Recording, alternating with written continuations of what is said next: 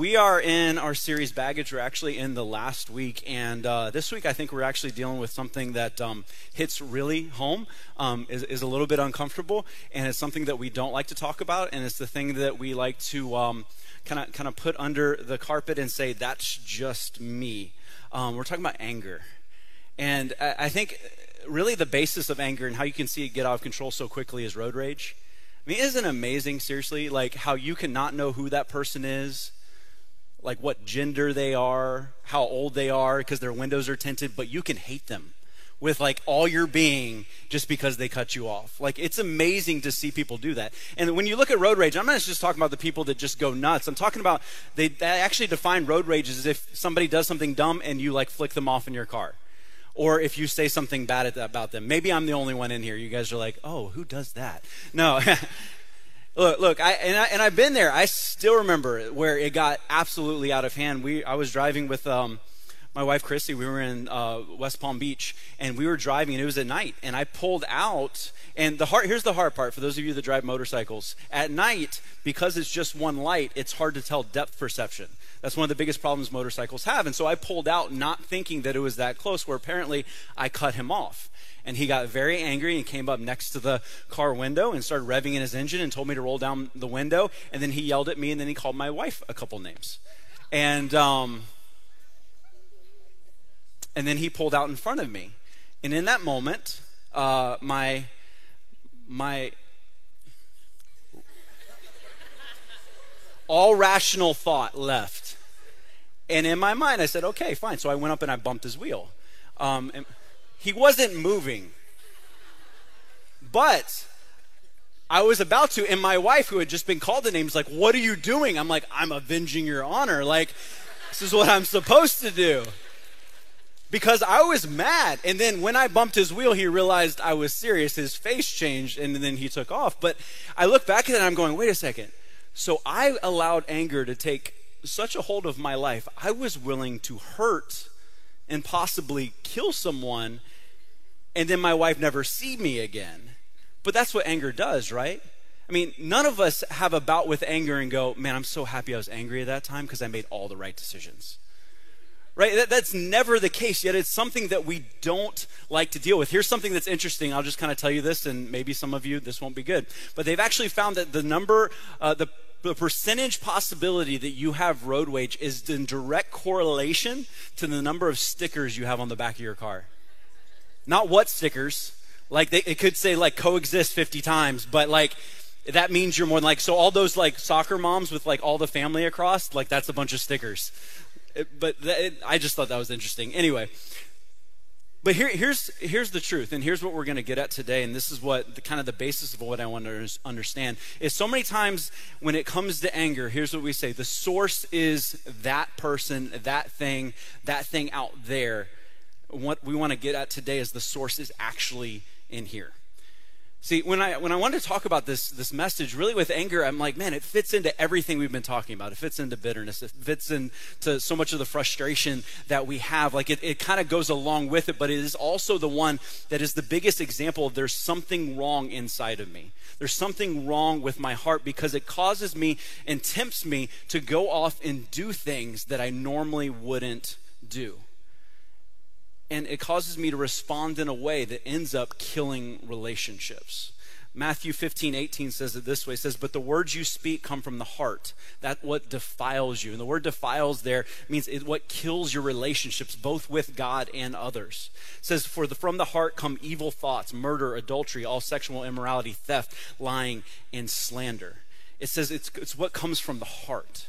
And see, what we've got to get at today is many times we like to hold on to anger, but the choice is this we can choose the relationship or we can choose what we want. We can choose to be right or we can choose something more. And that is a hard truth because we want both. Many of us, we like what we're angry about and we're good with it. And we think it's an okay thing. It's like okay to just be angry. But here's the, here's the truth There's, it's something that affects our heart. And if we don't monitor our heart and our emotions, then things get out of hand. And some of you may say this I'm not an angry person, there's just certain things that trigger me. Right? We all have that thing. We, we all have that one thing that, like, we could be having a great day. That one thing happens, or that one thing is said by that certain person in our life, and, it, and we go off. And we go, but that's just the one thing that triggers me. Uh, we have, um, our, we foster in our very first set of foster kids, we had a kid named Jay who was four, and Jay was literally one of the most awesome kids ever. He would literally come up, like, was incredibly personable for age four, like, incredibly personable. Everybody loved him the moment he walked up, would come up, would talk to you, was incredibly smart, in conversation. And really, when we first got him, we're like, man, this is going to be easy. But here's the thing that Jay had the moment we were doing something fun and it had to change, he got triggered. He got triggered. And when I say he got triggered, like on the floor, screaming, yelling, mad, angry, and then us as the white foster parents with the black child on the ground screaming, freaking out. We're like, what do we do? Like it's, it's a weird situation, but every time we would be out having fun at the park, then the moment everything's good, the moment we had to leave, freak out. We could be going and doing something fun. Moment we had to leave, freak out. We're at church, and that's always the fun part. Hey, look, it's the pastor. And the moment we have to leave, freak out. Like just freaking out. And they're like, What did you do to him? I'm like, I didn't touch him he's just freaking out. Remember, we had friends uh, that were like, "Oh, you guys are, you know, you're you're overdoing it. Jay's not that bad. He's he's awesome." So they took him to Universal Studios. They spent the entire day at Universal Studios. Incredible day. The moment they had to leave, Jay freaks out. Jay screamed from the moment they left the park till the moment they got home in Tampa. Here's the deal. We can all go, "Hey, Jay's 4." Right? He's gone through trauma. You know, he got taken out of his home. We expect that. But for some reason, when we have things that trigger us, we go, oh, no, it's okay for me. Yet we're grown adults. Here's the problem we know this. In the same way that Jay's triggered ruined the day, when we're triggered by something, we are choosing at that point that everything that we've been working for that entire day, sometimes for months, we are ready to give up just because of anger. And when I talk about anger, I'm just not talking about extroverted anger. We talk about, you know, the, the screaming, the yelling, that's the anger we see. But some of you are incredibly introverted angers. Like your emotion changes, everybody knows it. Or you just get quiet, but your silence is deafening. Some of you had a parent like this. Like it, you, you knew everything was wrong because all of a sudden it got quiet and nobody knew what to do. And we have this way of allowing it to control our lives. Now, I will say this there's one exception to this, and it's called righteous anger. It's this idea that when you see there's something wrong in the world, there's something wrong with what's going on, and because of that anger, you go to change things. It's the reason why you see so many people changing things with sex trafficking. It's the reason you see so many people changing things with all the wrongs in the world. That's a good thing. In fact, you see Jesus do the same thing. Jesus came up to the temple, at the temple, they were they were doing this. Basically, you would bring a sacrifice, and the temple people would go, Well, that sacrifice is not good enough, it has a spot on it, but we have a sacrifice for you, but it's four times the price.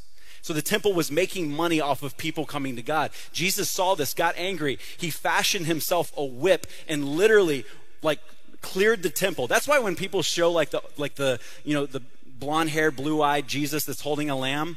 Like, this doesn't fit in. Like, Jesus fashioned himself a whip. I've never fashioned myself a whip. That's pretty hardcore. And he cleared everyone out. Why? Because what was going on was wrong. People were coming to worship God, and people were making money off of it. I mean, it's us with foster care. My wife was in prison ministry and realized two thirds of the prison's uh, inmates were in foster care. 90% of the girls rescued out of sex trafficking were in foster care. We're like, this, this is something that is wrong, so it causes us to stand in the gap and get other people to do it. There is nothing wrong with that. But here's the deal righteous anger focuses on injustice in other people's lives. Most of the time, our anger has to do with something that we don't get that we think we deserve. That's really mo- where most of our anger comes from. It's, I believe I deserve that. See, righteous anger is constructive. Our anger, most of the time, is destructive. So, what I want to do is I want to look at uh, a guy in the Bible named James, and we've talked about him before. James wrote the book called James, uh, very creative, and he wrote the book called James. And really, James is the book that if you're just like, God, just show me what's wrong with my life, you read James. James just lays it out like just very plainly, and he says exactly what's going on. And he gets to the root of anger.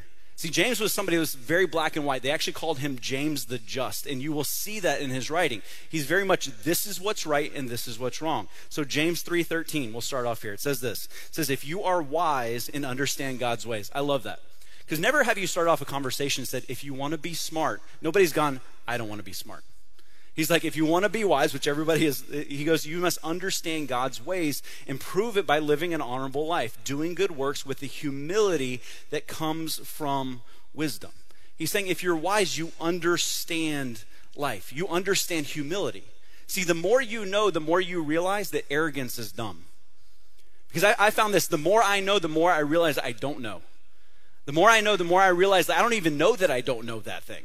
And the more people I meet, the more I realize that everything I thought I was great at, there's somebody else that does it better or in a different way. He's saying humility comes from wisdom. And what is wisdom? Understanding you don't know everything and you can't control everything. In fact, I'll, I'll tell you guys this, and if you can learn this now, you will get it. The hardest lessons I had to learn was I don't know everything and I can't control anything.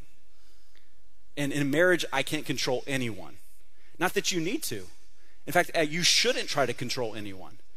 But it's something that we all have inside of us, and we do it different ways, and we're okay as long as somebody's going the right way. But the moment it goes out of whack, we start to use different mechanisms to control them. Usually, the same mechanisms that our parents used on us to keep us to do the things that we, they wanted us to do. And so we learn these things. He goes, If you're wise, you understand that that's not possible. It's not possible to control anyone. You have to sit back in humble humility and believe God is in control. But humility is the opposite of what is natural. It's not what we naturally go to. James 3:14 he goes on. He says this says, "But if you are bitterly jealous and there's selfish ambition in your heart, don't cover up the truth with boasting or lying." What is he saying? He goes, "Hey, if there's stuff in your heart that's not right, if it's jealousy and it's selfishness, don't act like it's not there.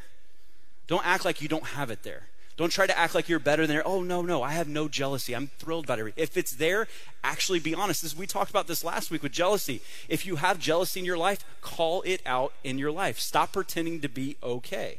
Why? Because he goes on, verse 16 says, For wherever there is jealousy and selfish ambition, there you will find disorder and evil of every kind.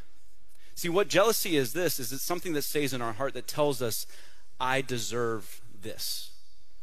You deserve this. What does this have to do with anger? Everything. Everything.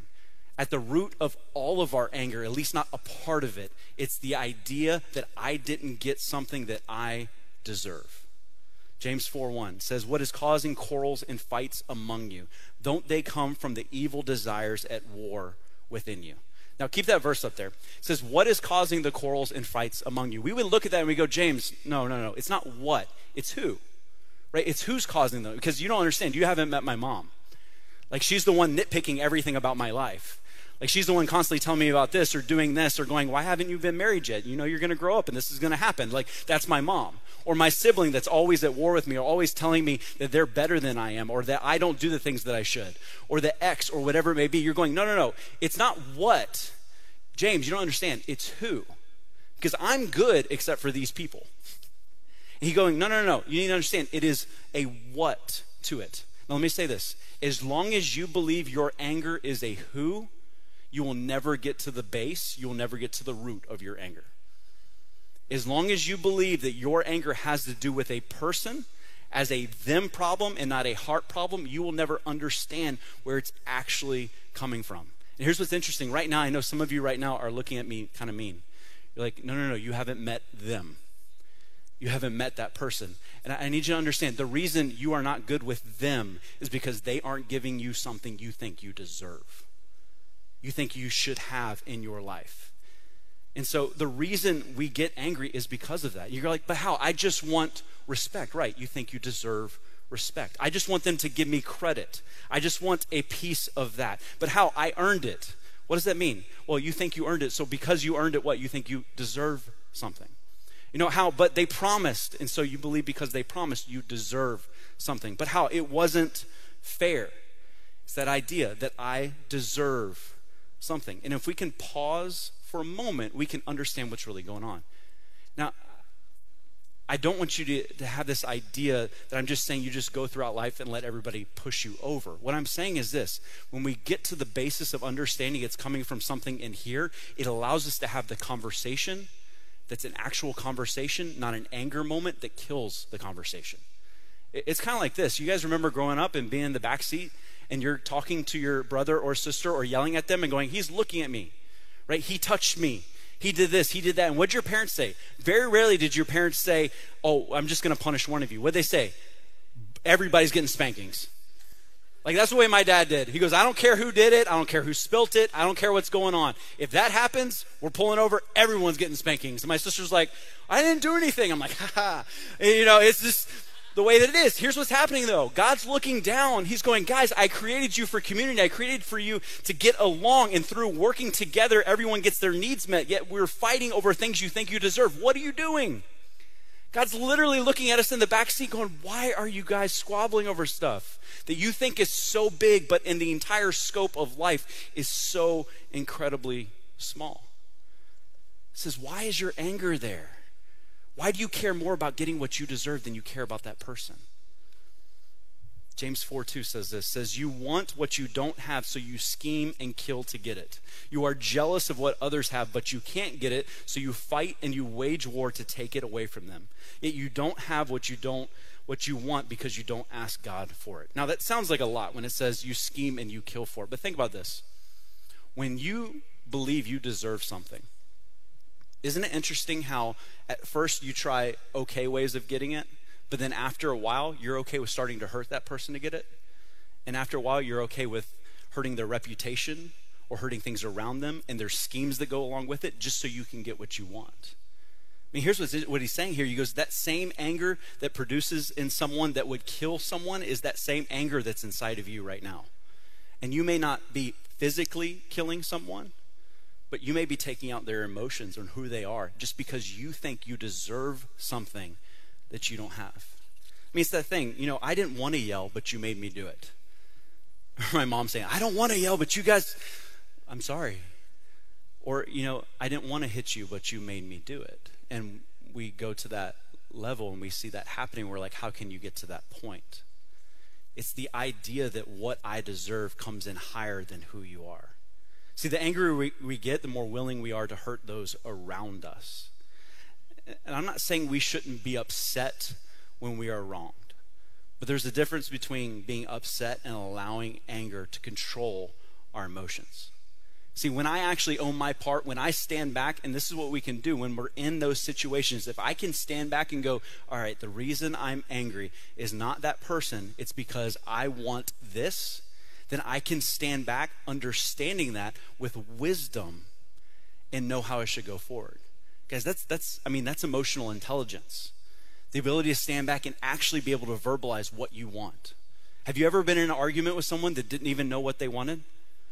Like halfway through, you're like, why are we fighting? They're like, I don't know. And you're just yelling? Guys, it's emotional intelligence to be able to come back and go, okay, this is the reason why I'm hurt. Why are you hurt? And be able to talk from those things. But what do we do? How many times do we have arguments and get angry and no one knows why? and we expect them, well, you should know why.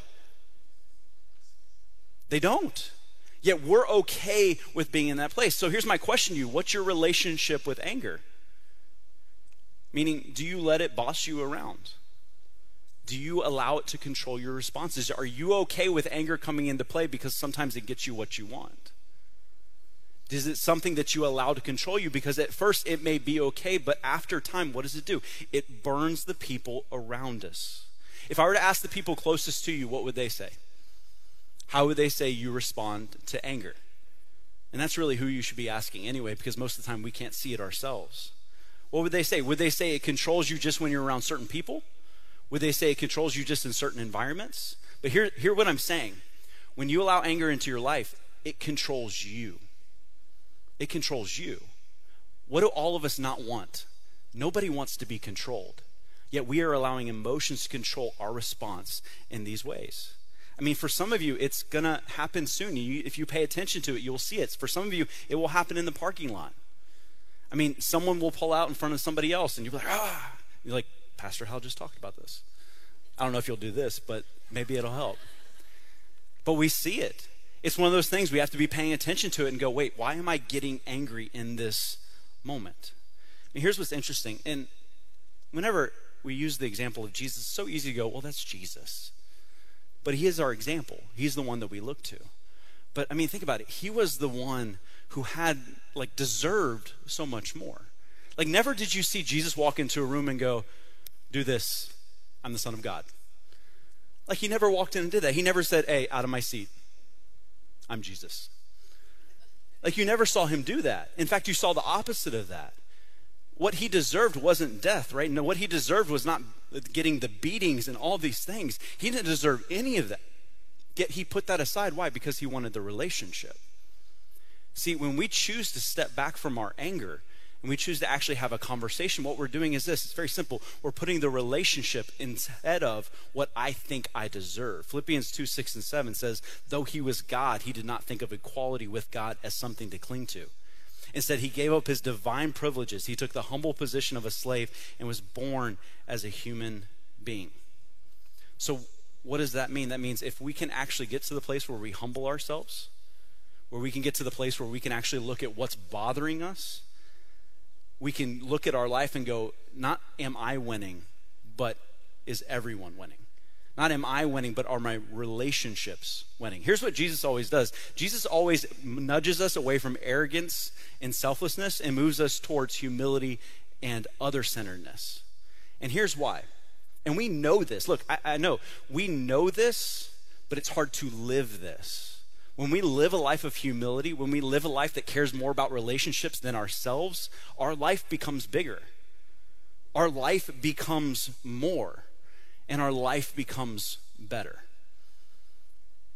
So, my question is for you guys, and really this entire series what are you doing daily to make sure you're paying attention to the things that control you? What are you doing right now to focus on what is it that at my core sets me off? What is my trigger? Is it respect? Is it somebody pointing out something that has gone wrong past in your life? Is it your parents bringing something up? And here's what you look at you look at, okay, that makes me angry, but it also controls me. So if I take that control away from that anger, I get to be who I want to be. And maybe I can actually have a conversation that changes the relationship. Let's pray. God, we thank you so much uh, for who you are, God. we we thank you that you are a God that. Um, that just shows us the way that we should live our lives. God, I know with anger especially, it's something that we like to hold on to. God, I know with anger, it's something that we like to have because it's it's that thing in, in our back pocket that many times gets us what we need or what we think we deserve.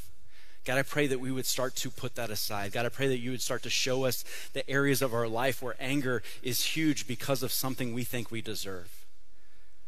And God, we know this. When we live the life that you called us to live, we get everything that we absolutely deserve and more. God, I pray that you would allow us to look at our relationships, look where anger has torn things apart, and God, look for ways to mend those relationships. God, I thank you so much that we get to meet here today and just talk about this in our lives. And in Jesus' name I pray. Amen.